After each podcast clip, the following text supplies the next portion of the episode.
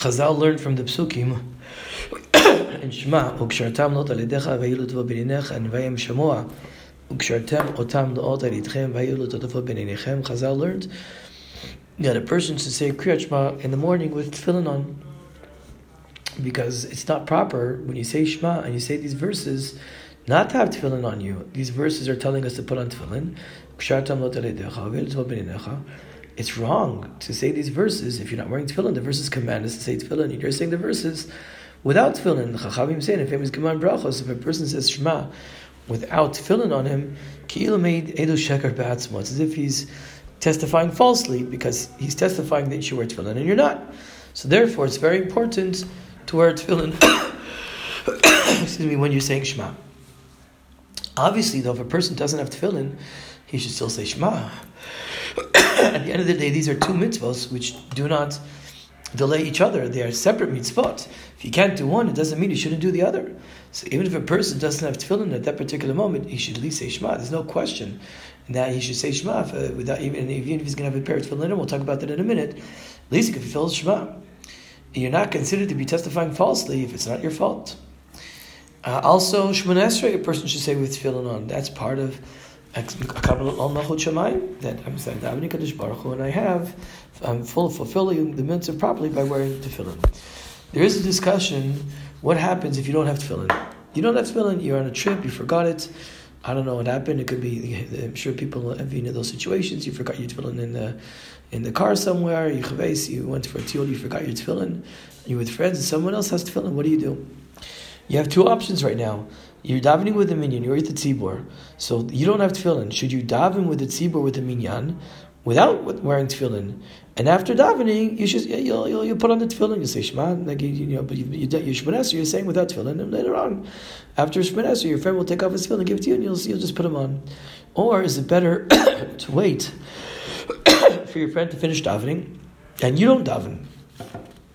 And you then you say, say Shemon Esrei, with tefillin on. so two options: either you say you I apologize if you either you say Shemon without tefillin and put them on afterwards, or you wait until the other friend finishes and you daven the whole thing bichidus.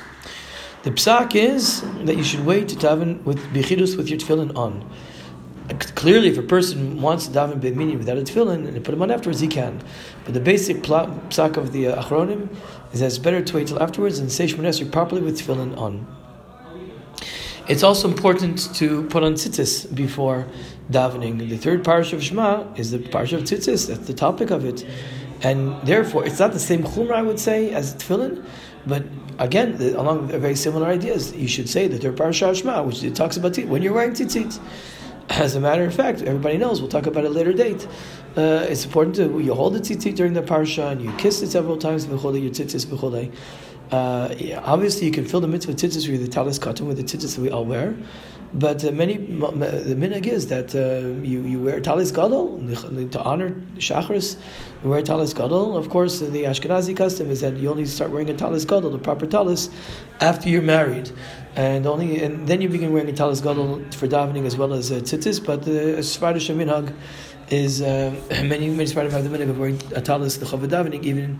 Um, um, uh, even um, before you're married, they wear they wear talis for davening, the davening.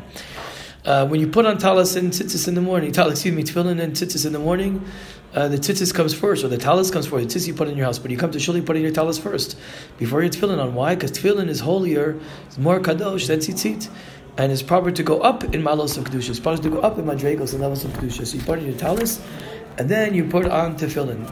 Now, I just want to say very briefly right now that generally speaking in mitzvot, this person has to have kavana, you have to have intent, you're fulfilling the mitzvah of Hashem. Regarding tzitzit and tefillin, there's specific kavana that a person should at least think about. Tzitzit is to remind us doing the mitzvahs, tefillin that uh, we should remember Yichud of Hashem, Yetzias Mitzrayim, and uh, Kabbalas Ol Malchut Shamayim, etc. Um, so uh, a person should have those kavanas at least. They're printed many sidurim, but a person should have those kavanas to the best of his ability uh, when he wears tatzis and, talis and tefillin. As a matter of fact, tefillin is uh, hold is so kadosh that you really should think about him all the time that you're davening. You see people touching the tefillin the whole time. That's the reason. So their tefillin will be they'll be reminded constantly of the fact that they're wearing tefillin.